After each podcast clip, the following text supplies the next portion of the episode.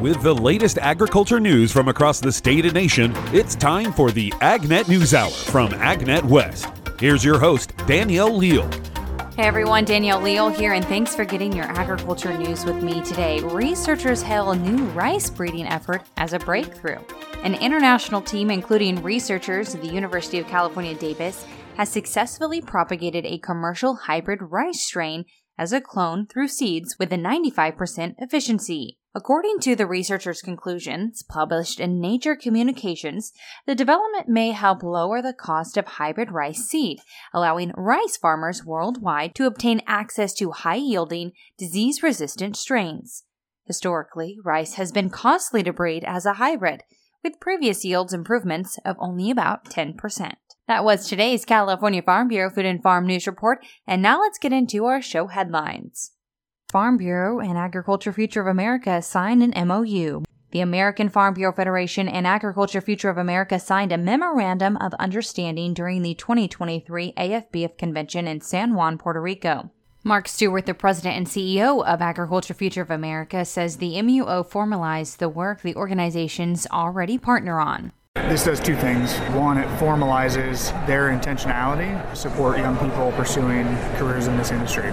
We've had a relationship and a partnership with Farm Bureau for many years. This just shows the intentionality behind it and their commitment to it. But in a formal sense, it just documents all the things that we said we were committed to doing. The MUO heightens AFBF and AFA's efforts in building leaders for the agriculture industry through cross promotion efforts of organizational objectives and events. We've got a lot of industry that support our organization, and they want these young people to either to be hires of theirs or uh, to be customers of theirs. And so, in a general sense, the exposure that we can give them to who is representing this industry, what the issues are, where the jobs and internships and experiences are, all those things, broadens the perspective of a young person, right? So that, that's step one. Step two is not every AFA student that comes through one of our experiences is going to go back to the farm. Uh, they may, um, but they're in some way, shape, or form going to make this industry better. Stewart says getting youth excited about careers in agriculture takes the entire sector. That really starts well before we're engaged with young people. We engage with college students and young professionals. They've already made the decision, they're already committed. It really needs to start much, much earlier. We hosted a dialogue on human capital over a decade ago with the Farm Foundation, and one of the panelists then, this is the one that struck me, every kid growing up in the 70s and 80s wanted to be an astronaut. How do we make ag the new NASA? Uh, how do we get that kind of exposure to young people, especially when less and less of them are coming from production agriculture backgrounds? And so that's the challenge collectively for a lot of us. NAFB contributed to that report, and now here's Brian German with back to back agriculture news. As part of the $1.7 trillion omnibus spending bill, a national vineyard acreage survey covering all 50 states could be on the horizon. The spending bill encourages the U.S. Department of Agriculture to reinstate the five year vineyard and orchard acreage study after being eliminated due to budget cuts more than 10 years ago. The National Association of American Wineries has expressed enthusiasm for USDA's National Agricultural Statistics Service to resume data collection and reporting. The exact language of the bill notes that the purpose of reinstating the survey is so grape, wine, and juice producers can remain competitive and respond to challenges in the industry. Executive Vice President and Director of Government Affairs at Wine America, Michael Kaiser, said in a press release that, quote, this step is very encouraging in bolstering our efforts to secure reliable vineyard data for the industry. The abundance of rainfall is helping address salts in the soil profile of orchards. UC Cooperative Extension Orchard Systems Advisor for Yolo, Solano, and Sacramento counties, Kat Jarvis-Shean, said that growers that have been irrigating just the bare minimum needed to keep the trees going will be seeing some benefits from the recent storms. Not a lot of people being able to leach salts or boron out of their soil, out of the root profile. And with water tables dropping, that often leads to saltier water that's left in the groundwater so people have been irrigating with saltier water in the last couple of years. So there's a significant salt buildup in the soil profile, or at least there was until uh, nine days ago. So, I mean, in addition to recharging groundwater in general, leaching salts out of the soil profile is a really nice benefit to this.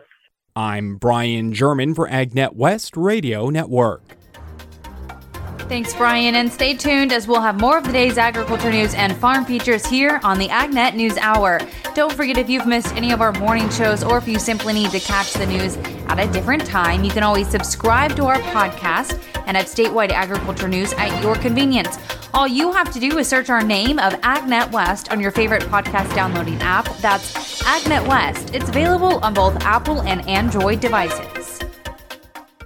Farm Employers Labor Service compliance posters could save you thousands of dollars. Did you know that California lawmakers can be fined as much as $13,000 in government penalties if they don't have all the required employee and farm labor information posted for their workers? Avoid costly penalties and give yourself peace of mind knowing you are in full compliance with FELS posters. At only $175, this full set of laminated weatherproof posters eliminates the risk. Order yours at FELS.net.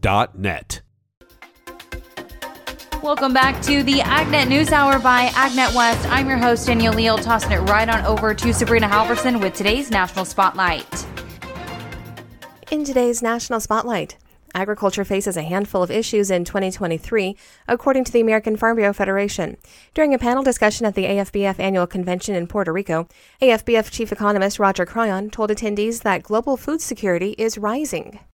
After decades of improvement in food security around the world, we've got growing numbers of folks who are not really find it easy to feed themselves and their family. There's been a big bump. About 200 million more people were food insecure in the world in 2021 than there were three or four years before that. And there's a lot of things behind that. After 40 years of good fortune, Cryan says there are many challenges in 2023. The fall of the Soviet Union opened up markets in those former Soviet republics. The same Soviet Union that couldn't feed itself and had to buy grain from the US in the 70s. Now Russia and Ukraine are two of the world's bread baskets. We've got continuing benefits from the Green Revolution and biotech and precision ag. We've had benefits, enormous benefits from the expansion of free trade that allows folks to do what they do best. We've had stable growth and stable inflation, and we've had a lot of peace. And now we've got a lot of challenges. He says the Russia Ukraine war is one of the bigger challenges, among others. War has hit us in a very tough spot in terms of world food supplies because not only have been grains cut off and production will be down in Ukraine next year, fertilizer supplies from those parts of the world are also been cut off. There's been a move away from free markets in places like China and Russia. We're falling behind on free trade. Free trade is no longer popular. We have perceived environmental challenges and real environmental challenges. We have a growing population, and not only is the population growing, but they demand a better diet. And we have rising farm input costs. And inflation and interest rates are another challenge facing the economy and agriculture.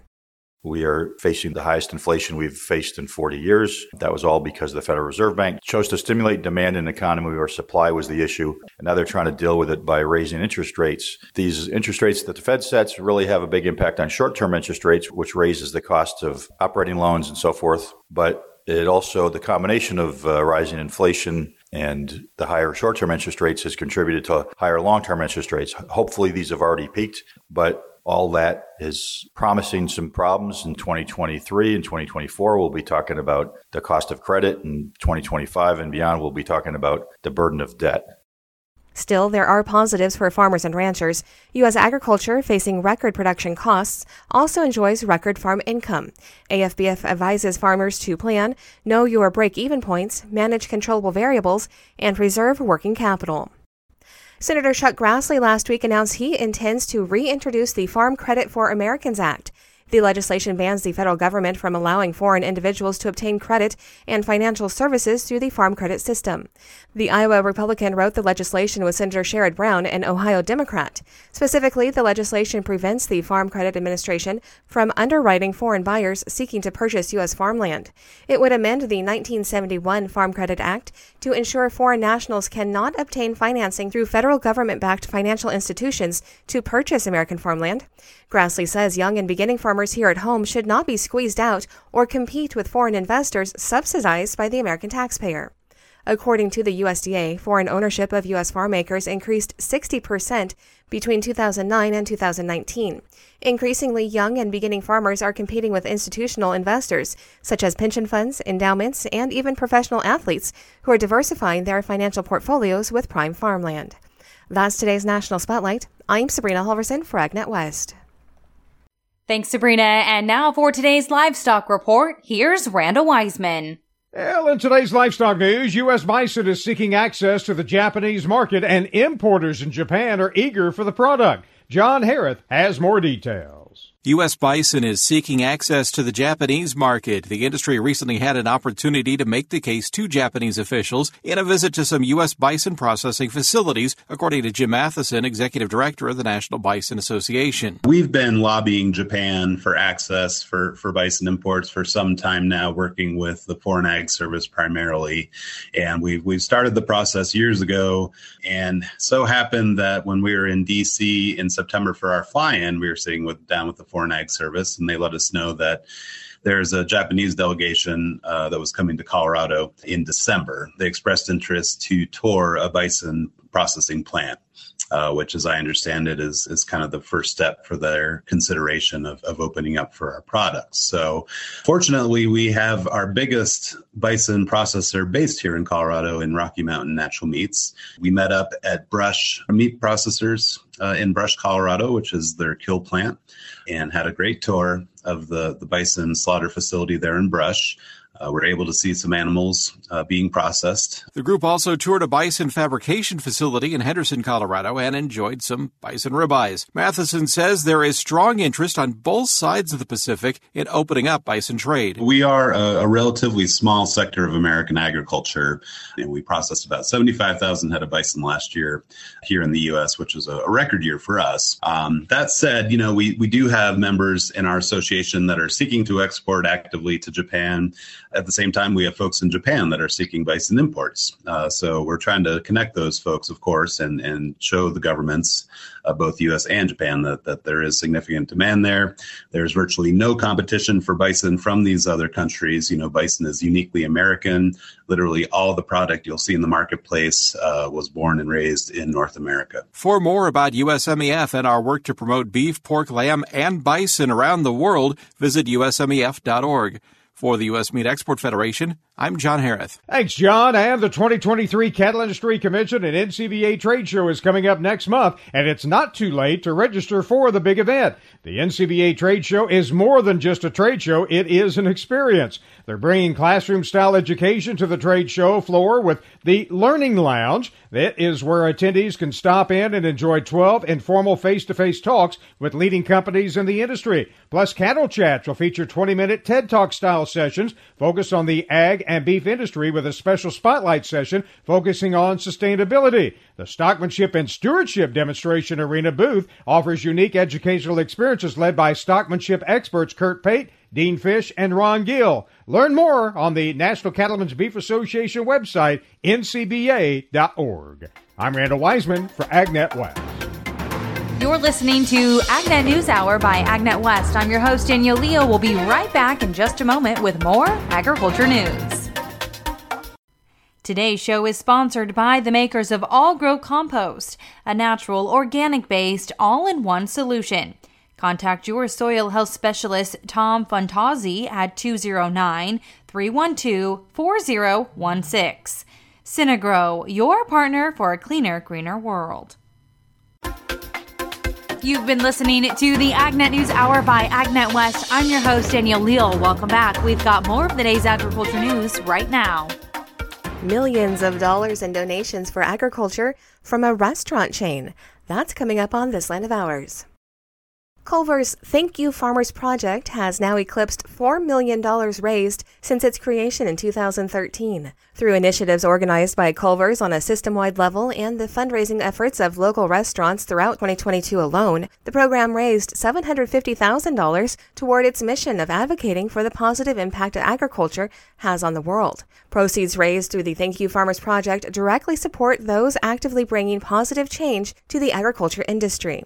Culver's efforts in the Thank You Farmers Project came to life in three main areas throughout 2022, including agriculture education and supporting the next generation of leaders in agriculture, sustainability, and building engagement around Culver's commitment to supporting agriculture's role in climate smart solutions for our planet, and gratitude by promoting the ag industry and helping their guests gain a deeper connection to their food. I'm Sabrina Halverson for AgNet West. This is the Agricultural Law and Tax Report. I'm Roger McEowen. One of the big issues in ag law and tax in 2022 involved damages caused by dicamba. It's a broad spectrum herbicide that was first registered in 1967. But over the past several years, spray drift issues associated with dicamba have been happening. I'll be back in a moment to discuss a prominent dicamba drift case in 2022. But I want you to know that Schrader Real Estate and Auction Company has sold farm and ranch land and farm equipment in 40 states. Learn how the Schrader family can help your family. Visit schraderauction.com. That's S C H R A D E R auction.com. In 2022, a prominent dicamba drift case involved a peach farm in Missouri. The farm claimed that it lost its peach crop when dicamba tolerant seed was released with no corresponding dicamba tolerant herbicide that could be safely applied. As a result, the peach farm claimed that nearby farmers illegally sprayed an old formulation of dicamba that was unapproved for in crop, over the top use and was highly volatile and prone to drift. The peach farm claimed its annual peach crop revenue exceeded $2 million before the drift damage, and an expert asserted that the drift caused the plaintiff to lose over 20 million in profits. The jury awarded the peach farm 15 million in compensatory damages and 250 million in punitive damages. The trial court reduced the punitive damage award to $60 million, and the appellate court eliminated it entirely on the basis that the trial court failed to properly calculate it. A new trial has been set on the punitive damages issue. The typical causes of spray drift are application when winds are too strong or a misapplication of the chemical. This has been the Agricultural Law and Tax Report. I'm Roger McEowen.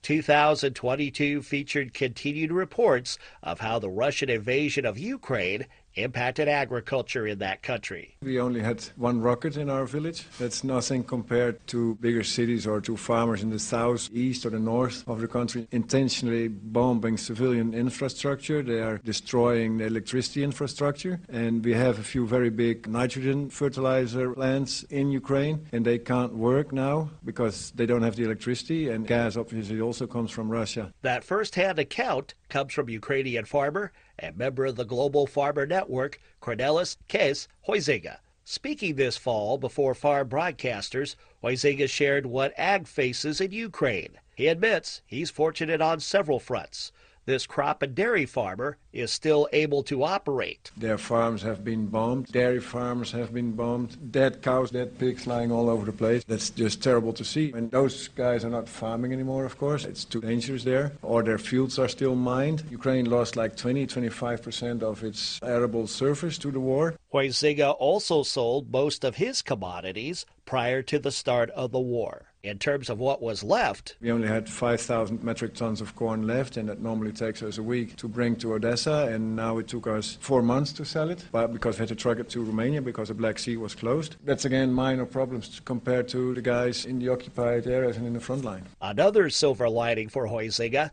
diversification, and expansion of his operation. While sales of crop commodities have slowed down, his dairy operation continues to have consistent business. The milk has always been taken by the creamery from our farm. They never missed a day and they paid regularly and the processed milk is consumed within Ukraine. That gave us a regular income. And while a decade-long dairy operation expansion stopped as the war started, Huizinga decided after several months to resume expansion plans part out of necessity. We can't sell the heifers. There's no market for it. We can't export them. We can't sell our slaughter cows really for a good price. So our existing barns are overcrowded. In beginning of the summer, we picked up construction again and expanding our dairy. Part out of need for stability. We have 350 employees. A lot of them work on a dairy farm. It's not only the stability of the company, it's also the stability of our employees. And part out of Huizinga's optimism. Sooner or later, this war will be over. I'm Rod Bain reporting for the U.S. Department of Agriculture in Washington, D.C. You're listening to AgNet News Hour by AgNet West. I'm your host, Danielle Leal. We'll be right back in just a moment with more agriculture news. Farm Employers Labor Service compliance posters could save you thousands of dollars. Did you know that California lawmakers can be fined as much as $13,000 in government penalties if they don't have all the required employee and farm labor information posted for their workers? Avoid costly penalties and give yourself peace of mind knowing you are in full compliance with FELS posters. At only $175, this full set of laminated weatherproof posters eliminates the risk. Order yours at fels.net. Welcome back to the AgNet News Hour by AgNet West, providing you with statewide agriculture news daily. I'm your host, Danielle Leal. Now let's listen in to more featured segments. Blue eyes crying in the rain. This is John Block from Washington. It took a lot of votes and too much time, but we do have a new Speaker of the House for two years with Biden as president, Democrat control of the Senate and the House. The liberal leaning Democrat team had a lot more power to dictate policy. Well, California Republican Kevin McCarthy was elected as Speaker to lead the House. Power in D.C. is now divided, and we don't expect very much to get done anytime soon. Congress is supposed to write a new farm bill. Well, one hopeful reality is that farm bills are much more bipartisan than a lot of other legislation. So keep your fingers crossed. You can be sure that the Republican leadership in the House will do what they can to cut spending. And I support that. We need to position ourselves so that someday we can balance the budget. Another concern that should be a very high priority is our open southern border. When Biden took office two years ago, he ordered to stop construction of the border wall. And his actions made the border more porous.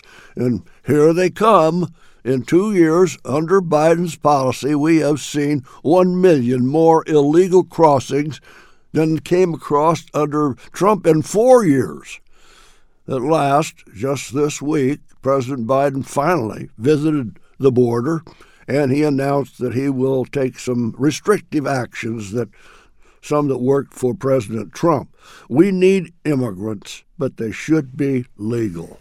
Just this week, the Department of Energy reported the XL pipeline that President Biden shut down on his first day as president cost thousands of jobs and billions of dollars. That line would have carried 800,000 barrels of oil from Canada to the Gulf Coast. So, in the last two years, instead of keeping our energy independent status, we've been emptying our oil reserves, and we have been begging Saudi Arabia for oil. We even tried to cut a deal with Venezuela for oil. We just keep begging. Last subject of interest EPA tells us that food waste in the United States is responsible for twice as much greenhouse gas emissions as commercial aviation. One third of the food in the United States is unsold or uneaten. Until next week, this is John Block from Washington. David Hightower, author of the Hightower Report, posted some interesting thoughts on inflation in his weekly newsletter. He says that while this is not the end of rising interest rate, it's not the end of inflation, we could be seeing the beginning of the end. In his opinion, Wall Street has already started to factor in the long awaited pivot point, as he calls it, where the Federal Reserve leaves rates unchanged for months at a time. Now, he cites as evidence the dollar index, for one, declining 12% since the end of September. Natural gas down more than 50% since September. Pork prices down 10% in just a month. Soy oil down 13% since November. And he says used car prices posted the largest ever year over year decline in 2022. Now, he reiterates this is the beginning of the end, and there are more rate hikes ahead. The first ever Crop Nutrition Week is being brought to you by AgroLiquid. It's a virtual week of learning, connecting growers and agronomy experts with five days of online learning. It's February 6th through the 10th. You can register online, cropnutritionweek.com. That's cropnutritionweek.com. This is the bottom line report. We look for the grain and livestock trade to start higher here this holiday shortened week. I'm Mark Oppold, wishing you a profitable day.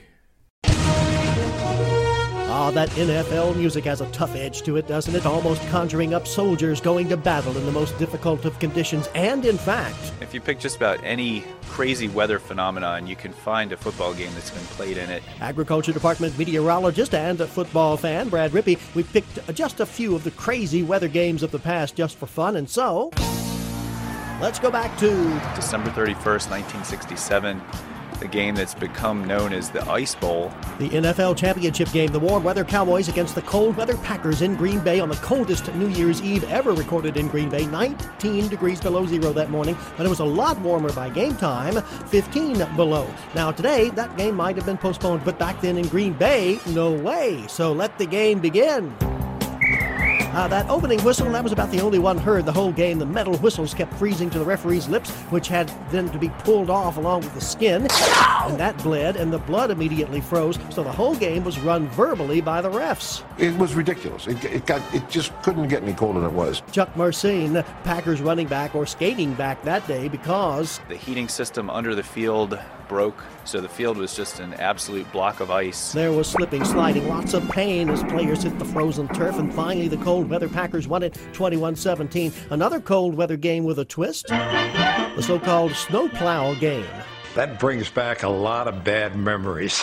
At least for Miami Dolphins coach Don Shula. December 12th, 1982, the Dolphins and the Patriots in New England. Brad Rippey says There had been rain the night before the game, the field froze over, and then heavy snow fell pretty much throughout the entire game. they could not keep that field cleared. No score for most of the game. Finally, at the end, a chance for a Patriot field goal, but the snow was so deep there was no way for the holder to place the ball. No problem, though. Patriot coach Ron Meyer calls timeout, sends a little tractor out there with a snow brush on it, clears out a space for the kick. The kick is good. The Patriots are happy, and Shula, well, I later petitioned the commissioner that it was the most unfair act that, that's ever been perpetrated, and I wanted the score changed. But that didn't happen. 3 0 Patriots. Time for one more. Ah, the famous Fog Bowl. New Year's Eve 1988 playoff game, Philadelphia and Chicago in Chicago. Brad Rippey says partway through the game, a wind shift. Brought in air off of Lake Michigan and pushed a fog bank across the stadium to the point where you could not see from one end of the field to the other. Visibility just a few yards. So forget the passing game. Broadcasters and coaches up in the booths couldn't see anything. And there's even talk now of suspending the game because the officials can't see the ball. But they kept playing. Bears win at 2012. And there are many more games we could talk about the Rain Bowl, the Mud Bowl, and on and on. The purists, and count me as one of those, think that football should be played outside in all the elements. After all, he is an element man. I mean, a weather man. Gary Crawford for the U.S. Department of Agriculture, Washington. This is the AgNet News Hour by AgNet West. I'm your host, Danielle Leal. We'll be back in just a moment with more of the day's national headlines and local reports when we return. But don't forget, if you've missed any of our morning shows or if you simply need to catch the news at a different time, you can always subscribe to our podcast and have statewide agriculture news at your convenience. All you have to do is search AgNet News Hour or AgNet West on your favorite podcast downloading app. That's AgNet News Hour. It's available on both Apple and Android devices. Today's show is sponsored by the makers of All Grow Compost, a natural, organic based, all in one solution.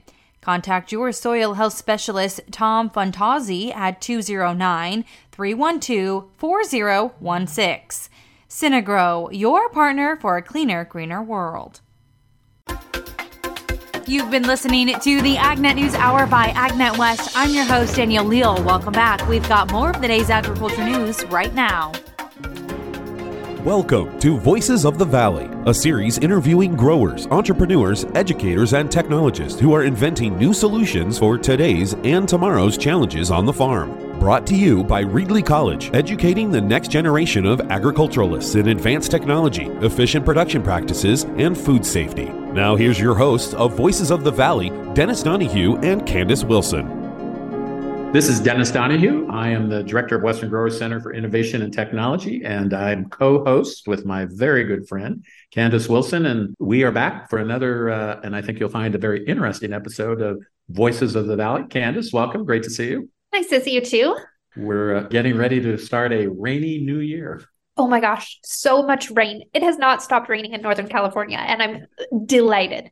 Well, I'm told we do not have the latitude of uh, breaking a news flash at Voices of the Valley that the drought's over. Appar- apparently, this needs to happen for a couple more years. but uh, California will screw it up somehow, and we'll declare it over here in the next couple days. There you go. Anyway, I am uh, delighted to introduce to our audience uh, Simon Pearson, who is the founding director of the Lincoln Institute of Agri-Food Technology, which happens to be in the United Kingdom. So uh, we're talking across the pond today. Simon, welcome. Hi, yeah, I think it's good evening my side. I think it's good morning your side, isn't it? well, we're it's it's new it's high noon, so uh, oh, okay, yeah, yeah. So that that drink you were talking about earlier, we don't get to have them yet. So, and hopefully our conversation won't drive you to drink. So, anyway, terrific to have you join us. Uh, we're both really excited about it, and uh, let's just kind of jump in with the basics. Uh, introduce yourself, you know, because you really have a very interesting background. So, talk a little bit about your background, and then bring us to the present uh, of what you're up to at uh, at the Lincoln Institute.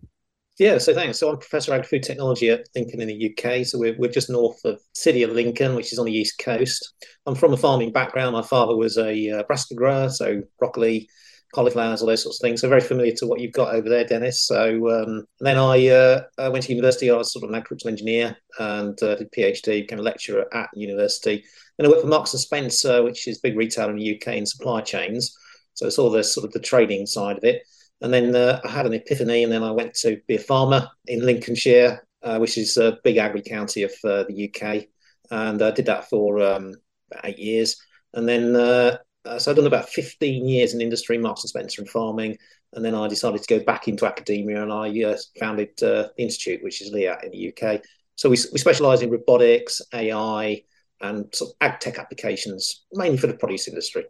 Well, you've really been involved, you know, the ag tech movement. Uh, I mean, if you put a time span around, you know, let's say a decade plus, so you've really been there since the beginning, uh, but always involved with robotics and uh, how do how do you address some of these issues of you know there's some labor challenges and, and in fact uh, the UK in particular has uh, I mean really has some extreme labor issues uh, and necessity is certainly the mother of invention.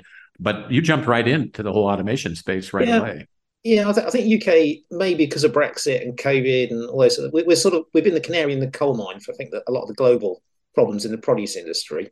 And uh, with Brexit, particularly the industry over here, we had 63,000 seasonal migrant workers, mainly from the EU, Eastern Europe, particularly picking, harvesting produce, uh, coming over every year, doing great jobs. You know, working really hard. And then because politics, that numbers then suddenly declined. And then you've got COVID, that's declined again. Then Ukraine, there's a lot of Ukrainian workers in the UK, so all the men particularly gone back. And it, it's just one thing after another. It's extraordinary. You couldn't make it up, really. And the reality is that the industry is under an enormous pressure. So we're talking lots of crop losses, lots of waste, all sorts of labour gaps, etc. So what do you do about it? Well, it's a really hard problem. So the government's thrown some policy at it, and so they've licensed, I think, now 45,000 workers to come in the UK for harvesting, but still a deficit from the 63,000 we used to have. And so we've got to automate. And we've got to automate as quickly as possible. Of course, we're trying to automate really difficult jobs, you know, cognitive jobs which need a lot of human cognitive skills, hand-eye coordination, perception, speed. That's really hard. That's the top end of hard of robotics. But the government, fortunately, in the UK, I think because of the Brexit things, thrown quite a lot of research funding at it. So we've had a bit of a lead on it, but it's really difficult. It's not a sort of thing where you can go out, get a load of engineers build a machine. It's difficult, it's complex, digital technology, right at the cutting edge. So we're trying try and drive as hard as we can. And we're driving hard as we can because the industry is threatened and we're trying to respond to what they need. I'm curious, as you have been working with different technology companies, which technologies are further along than where you think we've made the most progress? And on the flip side of that, which segments where we really need to spend more focus and kind of need to get caught up? Yeah, we did it a bit uh, differently. We almost reversed it a bit and tried to moonshot it a bit. And we actually went for the what we felt was one of the really hardest problems, and just to pick a strawberry for robotics is really hard because you've got to have state of the art vision systems, you've got to be able to detect the fruit, you've got to tell when it's ripe, you've got to move, pick it really without bruising it because it's really soft. Then when you picked it, of course, you've got the next problem is what do you then do with it? You've got to then start to move it, and then you need an autonomous vehicle. So you've got the top end of. You've got the perception, you've got the the handling, and then you've got all the autonomy and you've only got to look at autonomous cars and know how difficult that is. So we started at the hard problem, a bit like a moonshot. And then as we actually then did that work, we sort of went, oh, hang on a minute. There's a few low-lying opportunities here, commercialization opportunities. And the first one we looked at was using robots, the autonomy that we developed in the robots to apply UV lights on crops. So we've done a big farm in the UK this year with a company called Saga Robotics, one of the spinouts we've been working with. They have 35 hectares of soft fruit treated with UVC on strawberries, and that completely cured powdery mildew. Quite amazing. So it's done once, so it needs a bit more robustness just to prove that it worked. But it looks really promising.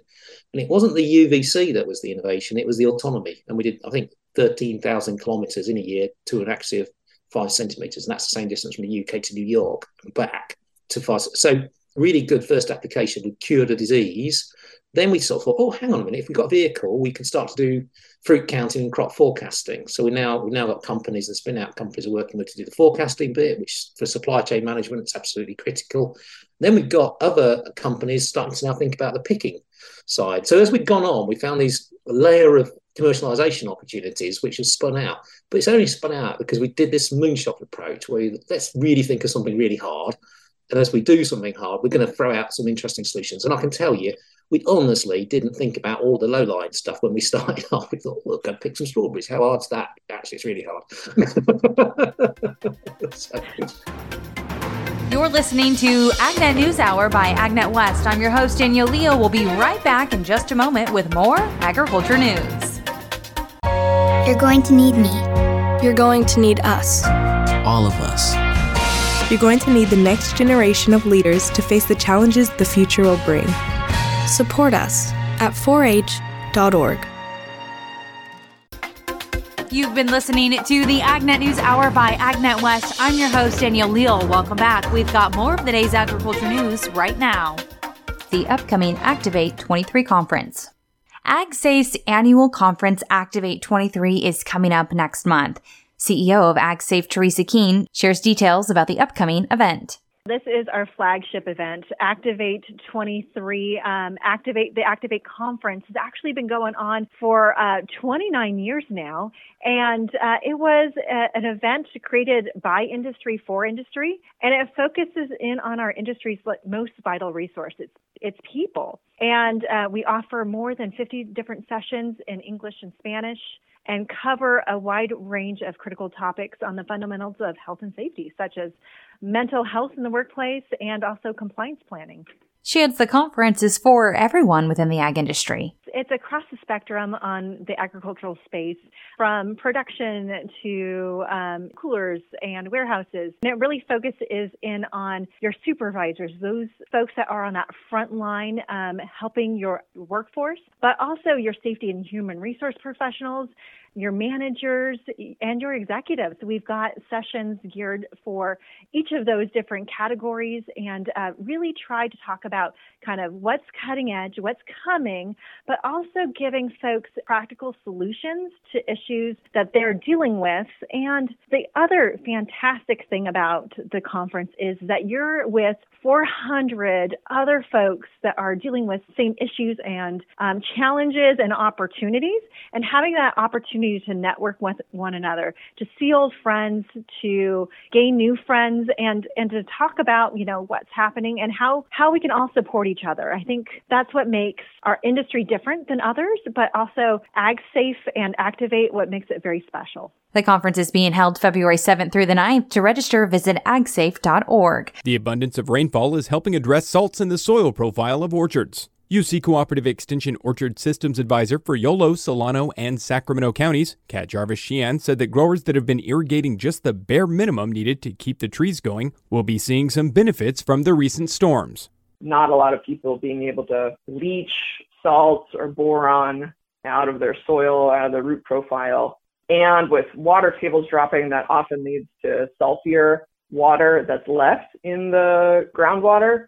So people have been irrigating with saltier water in the last couple of years. So there's a significant salt buildup in the soil profile, or at least there was until uh, nine days ago. So, I mean, in addition to recharging groundwater in general, leaching salts out of the soil profile is a really nice benefit to this. I'm Brian German for AgNet West Radio Network. One of the perks of having international exhibitors at the World Ag Expo is the opportunity for collaboration. Marketing manager for the World Ag Expo, Jennifer Fox, shares about the benefits of making those connections. So that's one of the things that we don't see every year in real time, those connections that are made. But again, one of the top three reasons people they say, say they come to this show is for the networking. They're mm-hmm. researching, they're buying product, and they're networking. And those connections, we know somebody has a piece to your puzzle that you don't know how to solve yet you're probably going to find them here and that's that's going to happen we just have a lot of space and a lot of folks here and we're really mm-hmm. proud of that that this is a place where people want to come and figure out how to do more and better business mm-hmm. and get to talk to each other see each other face to face. I mean, that is more important now than ever. And then with equipment on the grounds that they can start seeing and seeing how it could fit together and really elevate their offerings and talking to real uh, users mm-hmm. or producers that actually use the equipment or have a need. And that's what you'll see a lot too. We know farmers are sometimes crazy engineers, but also they really solve their own problems because every farm's a little different, but they have a lot of similar needs. And so being able to see these products and connect those dots based on the different things they see across the grounds and exhibitors being able to go see other things on the grounds, go to a seminar, go to try something, um, do a test drive somewhere. Um, those are the important things that we see happening here. And sometimes, again, like I said earlier, we don't, as a staff, we and volunteers, we don't see it happening in real time. We see it the next year. Mm-hmm. In a booth, in the top 10, in discussions with people, and really hearing those success stories. Mm-hmm. It's very exciting to keep putting a show together and encourage those things, make more spaces to do those things, encourage those conversations are so important. To get more information on the topics you heard today, visit AgNet West online at agnetwest.com. You can also stay connected by following us on our social media at AgNet West on Facebook, Instagram, and Twitter. You can also find our broadcast team of Danielle Leal, Brian German, and Sabrina Halverson on Facebook and Twitter. Thank you for listening to the AgNet News Hour from AgNet West. AgNet West Radio Network, your primary choice for agriculture news.